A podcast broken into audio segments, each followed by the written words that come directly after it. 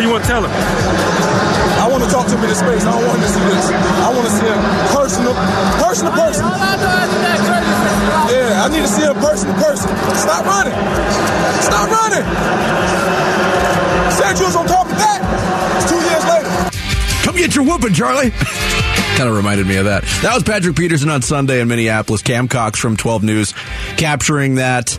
Um, and you know we had a little fun with it earlier mm-hmm. in the in the week, uh, but now we've got uh, the, the explanations, the uh, the thought behind all of this frustration that Patrick Peterson feels towards Steve Keim now that he's two years removed from being an Arizona Cardinal. We got that explanation, Bick on the Patrick Peterson podcast, All Things Covered with uh, with Bryant McFadden. So he he spent about 40 minutes of this podcast, the first 40 minutes, talking about the game, which we'll get into later on, but also followed up with about a 20 minute discussion on his frustration with not the Cardinals organization or fan base, but with one guy, mm-hmm. Steve Keim. Mm-hmm. Uh, here's uh, the, the, first part of. Um, Patrick Peterson trying to uh, initiate talk when free agency was rolling around in 2021. All right, so now free agency go by, hit hit Steve. I'm like, yo, Steve, you know, ain't rushing anything, but you know, free agency about to start. I'm really not trying to talk to no other teams. You know, I want to, you know what I mean, get something settled with you guys. You know, now you, you, you guys know what the, the salary cap is. Mm-hmm. Mind you, I know they already know what the, the cap number is now, you know, don't know what the number is. You know, that's the last conversation that we had. He said, no, I don't really know what the, uh, the cap number is right now. You know, I got to get with the, you know, with the team and see, you know, where we at. So I like, boom. Two weeks go by. Now, free, a week about to start, free agency about to start a week. So now I go on my family vacation every year, you know, with the kids for spring break. So now mm-hmm. I go on spring break, hit hit Steve with another text. Yo, Steve, about to go on, you know, family vacation, you know, for a week. You know, I'm gonna be away from my phone, just just trying to see if I'm in if I'm in your future. Let me know. If not, you know, I'll, I'll start making plans. You know, else, elsewhere. mm-hmm. Nothing happened then. So I'm like, all right, boom. He just showed me, boom. They ain't they ain't messing with me because yeah. I ain't hear from you in three months after you told me in January that you gonna do. And in the midst of this, they just signed J.J. Watt as well. So, like I said, I knew all of this was going to happen. So I'm thinking I'm up next. Uh, and that was preceded by uh, Patrick Peterson laying out the promises that Steve Keim made. Hey, we want you to retire as a Cardinal. Here's what we're going to do. We're going to go out and get somebody like J.J. Watt to help you guys on the back end. So Patrick Peterson's all in at that point. Then uh, from that, it just basically turned into ghosting. So now, like I said, I hit Steve up, like, yo, Steve, you know, I know it's a week out for free agency, free agency to uh, officially start. I'm about to head, I'm about to head on vacation. You know what I mean? Just let me know because you know, so I can start, you know, looking for teams while I'm on vacation versus, yeah. I mean, just, you know, just hanging around. You know, you got me just hanging around like a little doll or whatever. So about the night before, um, the night before free agency started, I think I called him. I left him a voicemail or something like that. So he didn't pick it up. So I ended up calling my agent. I was like, man, bump it. You know what I mean? Let's let's just. He was out there. Yeah, I was like, man, bump it. Uh, he obviously he ain't returning no calls. He don't want nothing to do with me. It is what it is. Soon as I sign, I get this long text message from who? From no other than Steve. I'm like, come on, bro. Are you serious right now, man?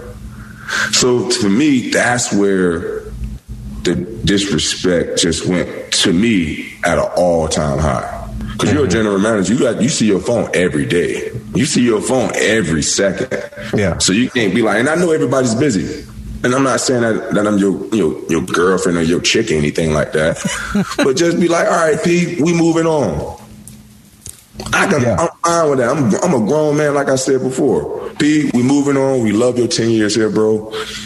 We just moving in another direction versus saying, oh, we're going to do everything that we can, da da da da da, then don't have no communication. And then when we don't have no communication, you want to shoot me a text an hour right after I sign. I'll say this before I, I, ask you for your reaction to all of that, Bick. Yeah. Uh, I, I think what actually eventually happened with Patrick Peterson was the right thing for both both parties involved. Uh, for the Cardinals to move on from Patrick Peterson after a couple of years of lackluster play and, and other things that we'll get into. Mm-hmm. And I think it was good for Patrick Peterson to, to, to, revitalize his career somewhere else. And he's doing that in Minnesota. However, yeah. if this, and this is one side of one story, but if Patrick Peterson is indeed telling the truth that that's the way it went down, that's incredibly disappointing. That, yeah. that uh, an, all-time great for a franchise would get that treatment from yes. anybody, and it's potentially troubling in terms of how uh, the perception of this organization is going to be going forward with future free agents and and, and that kind of thing. Because uh, here's here's what I think about this: when when Patrick Peterson came out after the game and went full on at Steve Keim part of part of me and I think part of some people were empathetic that yeah that is kind of wrong. He dude really should have communicated with you, uh, but there were a lot of people like, come on, Patrick, you you, you were half assing it here by the end of your time in Arizona. What do you expect? It, it's not like you were playing at that level. So the response to what Patrick Peterson was saying was was kind of mixed. I, am curious why and if Steve Keim is ever going to respond to this. Well, he's on with Burns and Gambo tomorrow, right? Right. So that that is going to be quite interesting to see how he chooses to address this. Um, I, I, would say this.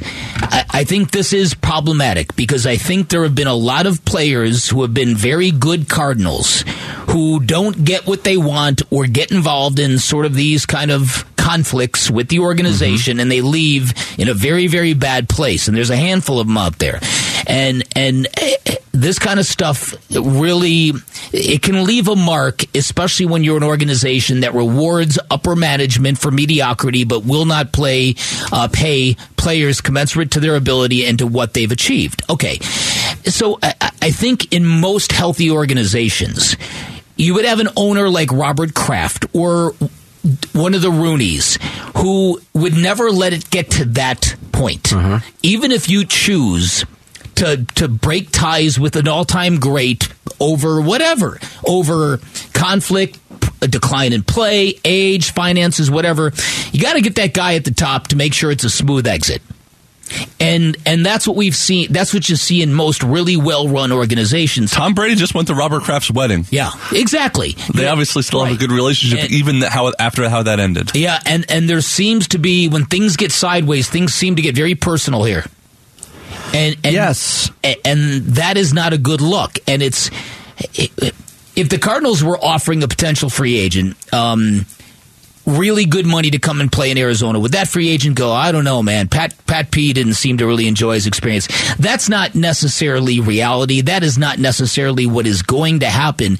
But when you start stockpiling a lot of these incidents, it, it, it, it's a long way. People from, talk. It's a yes. It's a long way from that destination place this franchise felt like for a few years when BA and Steve Keim and Michael Bidwill was flying players all over the place. It seemed like a very refreshing, new, energetic, player friendly place kind of place to be. Yes. Um, know, Bryant McFadden, who is, you know, the former defensive back and he played for the Cardinals for a little bit too, he, he's kind of the host of the podcast. So he's the one that asked the questions. And he did ask the question, hey, what about the trade request? Do you think your trade request in 2018 had something to do with their final stance? And Patrick Peterson, we don't have time to play it now, uh, but he, he explained all of his reasons. And basically the reason he requested the trade was he didn't feel like the organization was committed to winning. He didn't mention anybody by name. It was a bad year. It was a three win year with a rookie head coach. He didn't mention Steve Wilks. He just didn't feel like they were all on the same page. Now, why he backed off of that and apologized for that trade request and mm-hmm. came back in 2019 with another rookie head coach, that wasn't uh, delved into either. I do want to play, um, if I can, the the there was more on the John H. Barry story. Is there really? Yeah. Oh, to the point where I found John H. Barry's actual LinkedIn uh, profile yesterday. Uh, here's Patrick Peterson elaborating on that uh, email slash letter story. I shouldn't have been treated in that manner, especially, like I said, like the note thing. That was one thing. That what was, was the note about? Yeah, tell us about that note. Yeah, like I said, the note, like I said in the interview, the note was, uh, came from a fan, John mm-hmm. H. Barry he owns like some type of construction company. I remember I remember it vividly. I still have the letter. I still I just have to find it. Mm-hmm. Um, talking about you know how he won't be a fan no more as long as I'm on the team. Um, talking about um, I tackle like a girl. Um, it's all type of like negative stuff. Mm-hmm. So as I'm reading it, I didn't even finish it. I'm like, damn, like. so hold on. The the note was where? How did you get the note? It was on my on my chair after a practice. Okay, so someone within the facility put that note in your locker. Boom. Yep. Gotcha. I'm like, damn, because I'm thinking I got fined. So I'm like, mm-hmm. wow, it's it's Wednesday. I mean Thursday because it was on a Thursday. I'm like, I tell you, you typically get your fines on, on Wednesday. So I'm like, all right, boom, open it up. First thing I see is like, I know you hear the chatter, talk is cheap. I'm like, damn, the hell this is about. Mm-hmm. So boom, so now, first thing, you know, headline, uh, you know, John H. Barry's got his construction name, you know, all that stuff on there. And he goes, that's when the letter goes. I just probably read like the, the first two paragraphs. Mm-hmm. I'm like, man, why the f- am I reading this from a fan? Yeah. Then I thought about why am I getting this from somebody within the organization from a fan? Mm-hmm. So that kind of threw me for a loop. Yeah, we're, we're going to react Yeah, to that. yeah, there's just, there's a lot of questions that still remain on that particular story. We'll get into those questions on the other side. More reaction to Patrick Peterson next. It's Bickley and Marotta mornings here on Arizona Sports, the local sports leader. Arizona Sports, the local sports leader. Bickley and Marotta mornings. So let me ask you this question, Pat. In regards to that letter that came from the fan, who do you think had dealings with that for that to get in front of you? Because you know, fans send players a lot of mail, right? Right. And you don't get the chance to see everything, but for that personal, for that statement, that letter to be put on your locker, it felt like it was they wanted you to see it or something like that.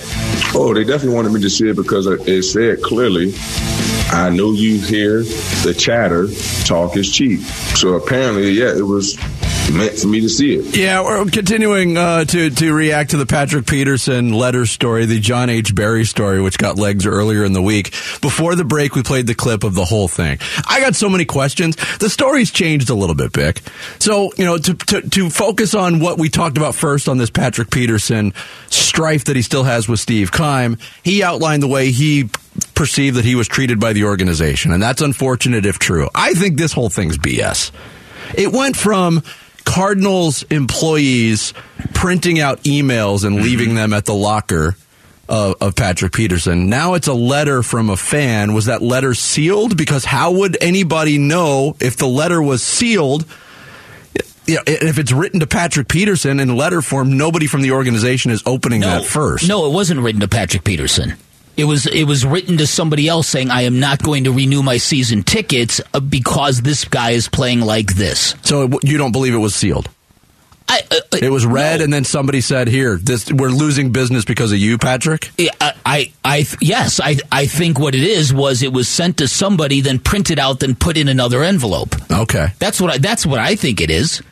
Right? Doesn't that make sense? Or was it part? I mean, fans Again, fans send letters. Was it part of a, you know, a group of letters that he received in his locker? That was never asked either. Well, yeah, that's true. Um, the, listen again. The the Cardinals know if this happened and if this did not happen, if this is uh, an, uh, an invention or a figment in Patrick Peterson's imagination, they can surely let us know. Mm-hmm. Definitely. Well, or, or maybe they so, don't have knowledge of it. Maybe well, it was somebody who saw this letter and took it upon themselves well, to get that letter. But again, we're, t- we're talking. What, what we're, we're not talking about a letter. We're talking about player relations. That's and, true. And the vibe you are setting in an organization because the best organizations that vibe is good. Look at the Phoenix Suns. Look at the look at the connectivity between players, mm-hmm. coaching staff, front office and hopefully soon to be ownership. Especially how compared to how it used to be with the Suns. Right, exactly. And and so it, I think what the issue here is because we all know that the Patrick Peterson that was described in the letter that was put on the seat. It, eh, the truth hurts. That's what Patrick Peterson looked like to a lot of people watching. Mm-hmm. Okay, so that's not the issue. It's not the issue that the team chose to throw this in Patrick Peterson's face when it was obviously a lie. That's not the case. What what John H. Barry said carries the ring of truth. We saw it. We talked about it. He was making business decisions. He was playing soft. He wasn't playing physical. He was nothing like the guy that was on the field Sunday. He also explained that the game after that happened, it was 2019. It was against the Cleveland Browns at State Farm Stadium. Remember that first matchup between Kyler Kyler Murray and, and mm-hmm. Baker Mayfield? Mm-hmm. Patrick Peterson had an interception in that game. He had three pass breakups in that game. He talked about being extra amped for that game after seeing that letter. He threw the interception into the crowd, but that was the reaction. It was also following a six game suspension for well, violating the right. PED policy, which was never never covered no. in, in Patrick yeah. Peterson's explanation so, or his view of what went no wrong with doubt. Yeah. So listen, I, am with you. The, the, Cardinals, in my opinion, had every reason to be disappointed by Patrick Peterson. Had every reason to move off Patrick Peterson. Yes. It's the way they did it that is just real sketch. And again, you put that letter in a guy's uh, chair. What are you trying to do? Are you trying to make him feel bad? Or are you trying to motivate him to play better? And if it's the latter, which would only be the only healthy alternative, yes. if you're trying to make one of your employees feel bad, then you got a real bad workplace culture. Yes. If you're just trying to motivate him to get better, then why is somebody on the coaching staff not delivering this? Verbally, face to face and you phrase it differently. You're like, "This is what they're saying with you oh, about no, you. you We're going to prove it wrong." You say, "Listen, dude, you may not know this, but you got to play physical. We need you to make tackles. You're a strong dude. Yeah, it's condescending. Even without the PE. Never mind. Oh. it's also, condescending to pretend that a fan's opinion of how you play football is going to get you signed or, or not. I think that's I, true it can come from the football yeah. experts who are within the building, not someone emailed us. And, and again, if that indeed happened and somebody put it upon themselves or it was an organizational ploy to motivate Patrick Peterson, that's disappointing as yeah. well. Yes. He also did not cover the all the, the other effect of that six game suspension. Mm-hmm. Remember when news leaked out that Patrick Peterson was upset with the Cardinals because they wouldn't restructure his contract to minimize the ding he was going to take financially from that suspension. Yep. And I remember talking on this show about that. And like, wait a minute, you just got you just got popped for for PEDs, and you want the team to do you a solid? Well, again, it's it's it, Patrick Peterson and an inflated sense of self. There's no news flash with that. That's no news development. That has been his story from day one. So for him to expect the team to do that means that Patrick Peterson viewed himself as such an elite all-time great that of course the team should do this for me. And here's the other and, thing that's that's sketchy about all of this. Again, this is one side of one story mm-hmm. from one man's perspective. This went down in 2019. He was he, he, he, had requested a trade. He'd backed off the trade request, but he was back in 2020. I know. I know. And this is the second time he's played the Cardinals since he's left and been in Minnesota, and now this all comes to light. Yeah. Is so, this all just because of a win? Yes. Yes. It's yes. Easy, you feel a lot more bravado in your chest after you win, and you start talking about how everybody, you know, that's why you do it pregame before the first meeting. It should have been that should have come up last September. Okay, yeah, all of this is true, but it doesn't take away from the larger issue. You're, you're right because this continued on with the independent study clause that had a lot of people across the NFL going, "Who does that to a franchise quarterback?" Mm-hmm. How how does extending a franchise quarterback turn into something that felt like a shotgun wedding? And not a celebration. a great way to put it. That's what it felt like. We and, don't want to give you this contract. But, we have to give you this yeah, contract. Yeah. right. And so again, I think this kind of speaks to a, uh, this all kind of funnels to the same place, funnels upwards to the top of the organization and, and the current culture. And again, I don't know how many times I have to say this, this hierarchy of this organization, it's whack. It is just not typical with what you see in the NFL. You've got the the general manager who's got the most power, who's more like the head coach. The head coach is more like an offensive coordinator, and the owner is far too involved. I can't argue with any of that. That's the dynamic that exists right now. At least that's the perception from the yeah. outside. Well, I don't know how to. I don't know how it would be anything less. Yeah. Because if the, if that email went to the owner and ended up on the player's chair, then it came from the owner. Now, again, that's Patrick Peterson's story. And we and and I I look forward to the Cardinals rebutting it. If or they, addressing it. Uh, do you think Steve Keim goes down that road? Maybe not. Maybe may, maybe they will let Patrick Peterson's reputation inside the fan base speak for itself. But I just, again, I just, I, I think that, I, I think all this kind of gets funneled into the urgency of the moment on Sunday. This football team better get their act Yes. together on the field. But it stems also, but Patrick Peterson in that first segment when we explained, you know, promises were made about him that he was a big part of the plan. They were going to build around him, and that plan changed without communication. Now, I, I, can understand that from from Patrick Peterson's perspective. And, and I think you can too. We both went through something very similar once upon a time at a radio station we worked for. where I got assurances, oh, yeah, you're a big part of the plan. And then to, to Were use you Patrick? Peterson, Uh, Patrick, yeah, yeah. yes, I was until they said, you know, here's the door. Don't come back. Get your stuff. Jurecki and I got Christmas cards before the show and pink slips after the show. Oh, I got uh, Christmas Eve. I got uh, mine was New Year's Eve. Did the show on New Year's Eve. Went home. Was like, yeah, we need you to come back. Are you kidding? No, No. we're not joking. I did not know any We're of not this. joking. No. What No. in the hell? Bad culture. That's where that comes from. Yeah. And then they showed me a email from some listener named John H. Barry. You said you couldn't tackle. But- so you found John old. H. Barry. Jared, when are you going to book John H. Barry? Come on. Let's report the story. Let's quit being so reactionary. Come on, Jared. Do something. We don't even know if it's Barry or Barry. Yeah. Oh no, I know. I got him. I sent you his LinkedIn account, Jared. I'm saying, how do you know that that's him? How many John H. Barry's own construction supposed to find out, companies? Jared, find out if it's him. Get on the case. Coming up next, the Rush Hour reboot. We need to get rebooted on Yeah, this we do. show. It's Bickley and Marotta mornings here on Arizona Sports, the local sports leader. Arizona Sports, the local sports leader. Bickley and Marotta Mornings. Rush Hour Reboot. Rush Hour Reboot. Getting you up to speed on everything happening in sports this morning. Brought to you by Brooklyn Betting. Arizona built for America's dreams. Welcome into the Rush Hour reboot, everyone. Here on Bickley and Marotta Mornings on Arizona Sports, the local sports leader. Every single day at 7.30, we get you through the top stories of the day. Everything that you need to know in Arizona sports and beyond. I am Sarah Cazell with Dan Bickley. Hi. with Vince Marotta. Oh, no. Yes. And with Jared Carlin.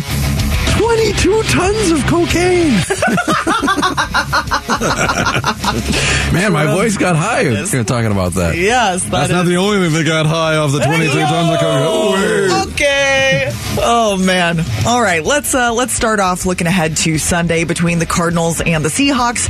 That's going to be a 2:05 kick Arizona time, friends. Remember the clocks are changing all around us on Sunday. So 2:05 kick Arizona time. Cliff Kingsbury uh, spoke to reporters yesterday about this second meeting between the Cardinals and the Seahawks, and he shared what he hopes will be different from that first meeting on October 16th, which was a pretty frustrating loss for Cardinals fans, 19 to 9. When you play a team the second time, there's always things you didn't get to that you would like to, and the way they're playing, and, and uh, the last three weeks, really, um, the three game win streak, they're playing at a really high level. Um, so we know, I think, what probably they're going to do. They know what we're going do, and it's just about execution. I thought the last time we played them, they, they executed at a really high level in all three phases, and um, we got to kind of match that if we want a chance to win this one.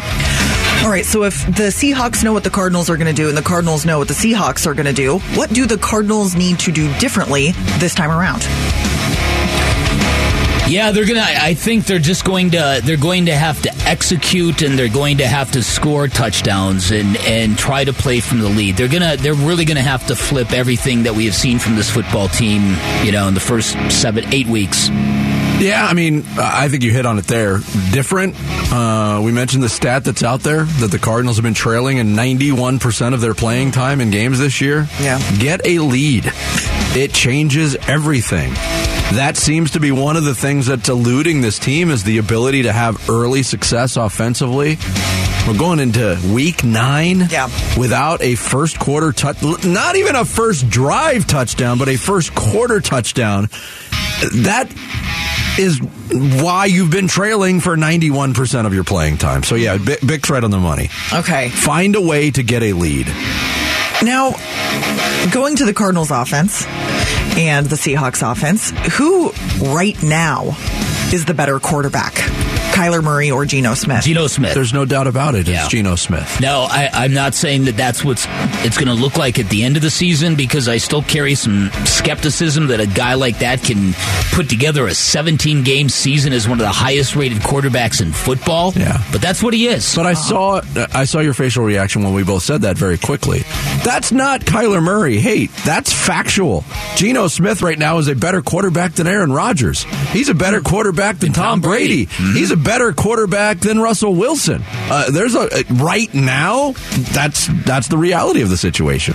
I'm still having such a hard time wrapping my mind around this. Like, how have you been in the league for a decade and we're just now seeing this? Well, exactly, because it's not like he's just having limited success in guiding the teams to win, managing games, and using his experience. He's lighting fools up. so wild. I want to know what are you doing 22 tons of cocaine? Like, what happened? no? Is that a, I mean, I don't know. Is that 22 tons of cocaine. 22 tons of cocaine. All right. Cliff Kingsbury and Kyler Murray, uh, they both spoke yesterday, and they spoke really for the first time in depth about the Hard Knocks cameras that are around. The Hard Knocks in season uh, season debuts next Wednesday, right? Yes, Yes. Wednesday the 9th. Uh, the first episode comes out next Wednesday. Here is Kyler Murray on being in the spotlight. Just gotta be smart. You know, somebody's always watching. Um, you know, never really want to give anything anybody anything bad to say about you, stuff like that. Um, yeah, I've, I've you know, it's it's nothing new for me. You know, it's kind of how I was raised. Um, treat people how you want to be treated, stuff like that. So. At first, I thought he was saying I was raised in front of the cameras, but he's he's saying just be yourself, and if you're a kind person, it'll be fine. Will uh, Cliff Kingsbury be watching himself on Hard Knocks next week? Yeah, I hate watching myself do anything, so I won't won't watch it. But I, I am excited for fans to see the type of people we have. I know they do some behind the scenes with families and um, stories of, of kind of origin stories and things like that. And we have some great stories on our team.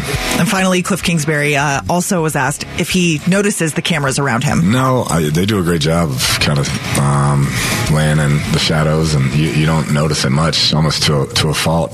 You'll say some things that maybe could get you canceled, and have to kind of give them the okay, that's out. Um, but yeah, it's it's it's not. It doesn't interrupt anything. They do a great job with it. I'm so curious, guys. What do we think Cliff Kingsbury could be saying that's going to get him canceled? Yeah, I, I think Vinny. I think Vinny hit it right. I think that's more of a kind of a a, a, a veiled attempt at humor, if you will. But I, I'm sure there are moments that they go, "Oh yeah, they, that's not on the show." And I think you're right. There's probably a, a reasonable give and take in the editorial control department of this production.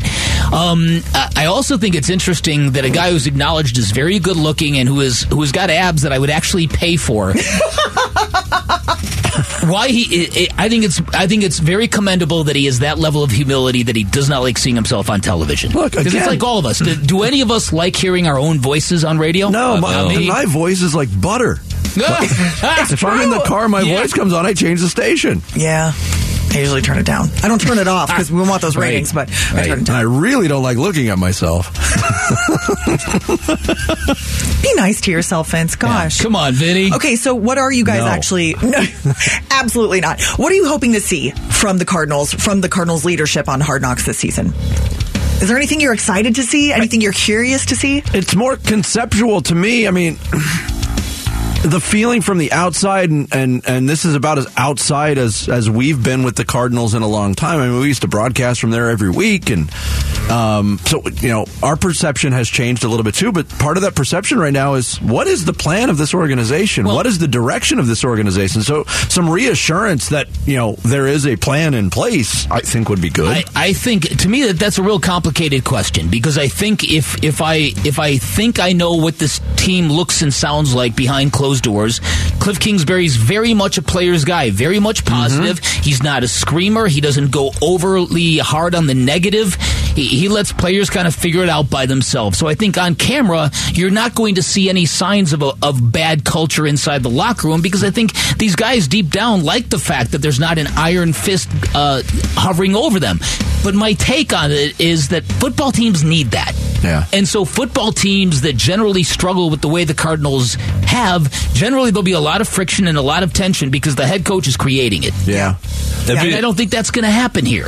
It'll be interesting though because if, if things are to- totally different behind the scenes than we think they are, and yet it's still not working or getting through. Yeah, Yeah, I mean, it'd be a sort of a different kind of a problem. Well, maybe, but I mean that comes back down to football issues. And there's one part of the teaser trailer that was put out by by Hard Knocks and HBO and NFL Films this week, and it's Budda Baker screaming in full uniform at the top of his lungs how sick he is of losing. Yeah.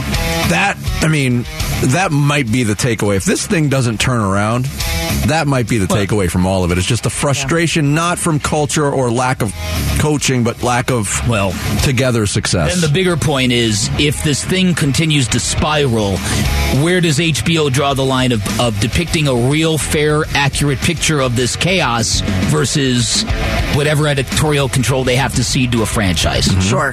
I am really curious if or when we're going to see that Minnesota Vikings post game locker room scream sesh that Darren Urban told us about on the show earlier this week. The cameras have been around for a while, Yeah. so it's it's still possible. Yeah. Thank you, Sarah. Thank you. Rush Hour Reboot every morning at 7.30. We will continue to talk NFL football and the Arizona Cardinals. Steve Wyche from NFL Network joins us next. It's Bickley and Marotta Mornings live from the Ak-Chin Community Studios here on Arizona Sports, the local sports leader. Dan Bickley, Vince Marotta. Bickley and Marotta mornings. Arizona Sports, the local sports leader. We continue the Thursday edition of Bickley and Marotta Mornings here on Arizona Sports. More NFL talk. Cardinals getting ready for a very pivotal game. What could be a pivotal game for them against the Seattle Seahawks. Here to talk NFL with us from NFL Network. Steve Wyche, our guest on the Arizona Sports Line. Steve, it's been a while. How you been? Steve, are you there? I am here. Can oh, you hear me? Now, we, Hello, now we got you. How are you, Steve? There we go. I'm doing well. You guys good? We're good. Uh, we're trying to figure out the mysteries of the Arizona Cardinals 2022 edition, um, and and it has been a roller coaster. They've not been able to string anything together in terms of uh, of wins in consecutive weeks. They're three and five. I think they've been a big disappointment. But the reality of the NFL this year, and especially in their division, they're right in the thick of things still. Uh, is that an apt synopsis uh, in your mind on the Cardinals, Steve?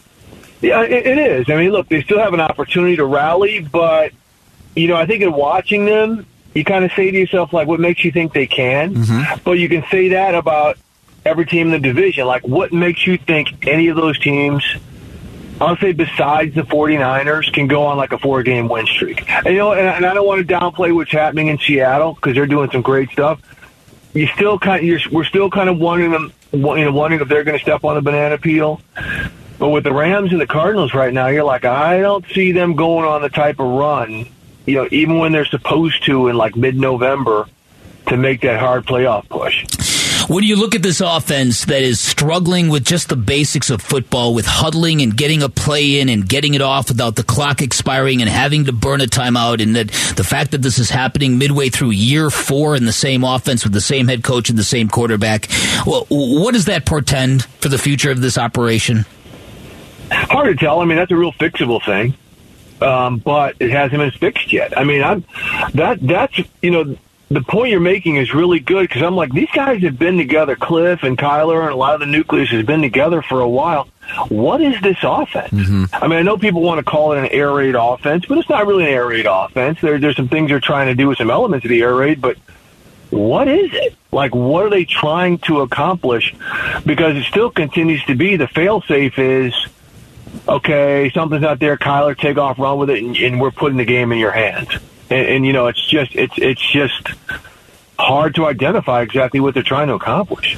Yep, Steve Wyche from uh, NFL Network, our guest here on Bickley and Marotta Mornings. Um, not specific only to the Cardinals, and, and you mentioned the word air raid, and that was certainly thrown around a lot when Cliff Kingsbury got to town. But the way that this offense, and a lot of offenses are operating these days in the NFL, Steve, is very cautious in the passing game. You know, we got a lot of defenses that are bend but don't break, but uh, also a lot of offenses that have that philosophy. We'll take what the defense gives them. It's made for a hard watch on the product, at least in my mind. What, what are your thoughts on that? Well, how about this? What do we typically hear when it comes to uh, trends and new trends? It's cyclical. What about defenses catching up? Yep. We're about five years into the whole Shanahan McVay. Oh, we're catching everybody off guard with all the pre-snap eye candy, this and that. Well, now defenses are finding kind of these not necessarily Micah Parsons type of players, but multi-positional guys, safeties who can come down in the box, play free, play nickel.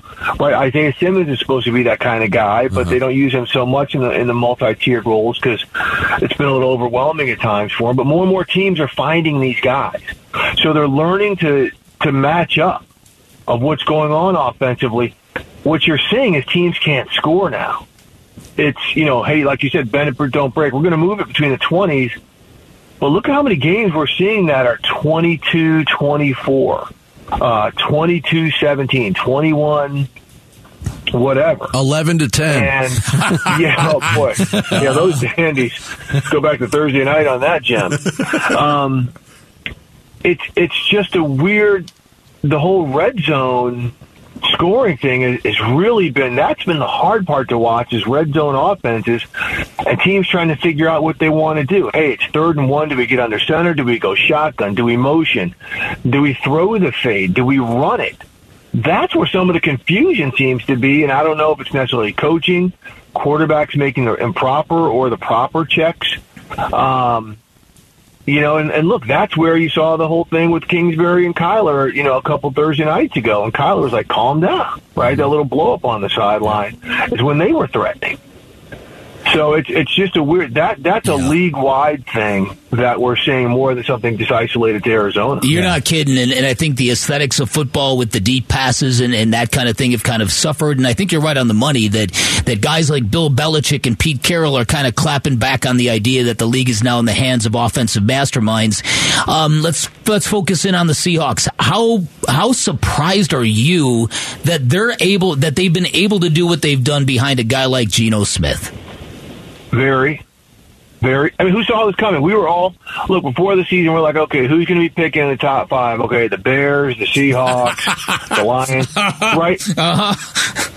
I mean, there, there, there are very few of us who didn't think that was going to be the case. So they lost Russell Wilson. They're going to, they're going through a teardown, and here they are doing the same things they were doing in 2010 to 2013. They're running the football. Got a nice young nucleus of DBs, starting two rookies. You know, Tariq Woolen is, is looks like Richard Sherman, um, using a lot of the same concepts that they used, and just not making mistakes. And then here's Geno off the play action, and sometimes just straight drop dropbacks, and being able to hit the deep ball, finding Tyler Lockett and DK Metcalf.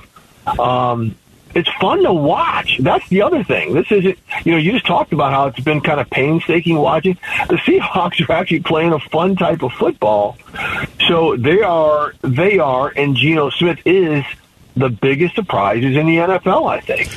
Speaking with on the uh, positive side, Yep, not yeah. on the negative side, on the positive side. Definitely. Uh, Steve Wyche, NFL Network, our guest. Uh, the situation in Washington with the Commanders' ownership, a couple of headlines coming out yesterday that the Yeah. Snyders are, you know, exploring moves. Some people, are, and, and now with the investigation going on about the, the financial improprieties, some people believe that this might be the beginning of the end for Daniel Snyder. Other people thinking maybe he's just trying to get ahead of this. I mean, what, what's your take on, on, on all of what's gone on so far in Washington? Yeah, Dan Snyder's never been the most proactive um, guy. He's been a reactionary when he does even do anything. Look, when they signal this, it, it signals that they are exploring. But the react, the response from a team spokesman is, "We are exploring all options," which means they are exploring the sale of the team. And you being in Arizona, to me, this looks a lot like the Sarver thing with the Suns. Like, okay, the owners, we could force him out, like we could vote him out, but then he's going to spill all of the, you know, he's going to unload all the skeletons of the closet, right? He's not going down alone. He's going to take people down with him. But we can try to persuade him. People saying, "Hey, look, man, your, your team could sell for six billion. You bought it for eight hundred million. You know, look, take take the money and run. You won't have to deal with everything that's going on because economic pressure, political pressure, cultural pressure. These are things that help change things in society, right? Mm-hmm. Change in America is rarely voluntary. So, you know, maybe he knows this groundswell is coming because all we heard, look, all we heard from him for decades was, "I'm not changing the name of the team." Well, there was cultural, political, and economic pressure. He changed the name of the team. So that's probably what's happening behind the scenes here. And I do think he's exploring some opportunities to sell the team. And as we know, a lot of NFL owners in the league itself and that fan base would welcome that. It's been a rough year for veteran quarterbacks, and I'm going to steal my, my partner's question here. Russell Wilson, Tom Brady, Aaron Rodgers are all three and five. Matt Ryan also lost his job in Indy. But out of the first three, who's got their best chance of riding their respective ship? Oh wow! See, that's one where you say like, I, I'm still not throwing any of them over the the ship. Um, I would probably say, uh, boy, it's tough. I still, Isn't I still Yeah. have this faith in the Buccaneers and Tom Brady. You know, because they do have weapons, guys that have just stayed hurt. But I think Mike Evans, you know, he's he's one of the best wide receivers we've had in the past five or six years in the NFL. I think they can get it going. We know they have issues on the offensive line. They're playing in a terrible division, um, but I, something is just telling me they can get it to click because defensively they've got the players to make it click, and that side of the ball has not played well either. So when I when I look at the Packers, I just kind of think they are who they are in terms of young receivers that are just going to have to develop. Um, and Russell Wilson, I'm not doubting him as much as I'm doubting the overall operation of that club right now. I mean, talk to people around the league. You know, they've got so many, you know, younger and inexperienced coaches in the big moment on that staff that it's going to take them more time to get it together. So I would say of those three, I think Tom Brady and the Buccaneers can turn it around. Steve, it's always a pleasure to have you on the show. Thank you so much for making some time for us today. We appreciate it. Sure, appreciate you guys. Thank you. Steve Wyche, NFL Network reporter, analyst, host. He joined us on the Arizona Sports Line. Coming up next, we get into the second half of the Thursday edition with the Bickley Blast. That is next. It's Bickley and Marotta mornings here on Arizona Sports, the local sports leader.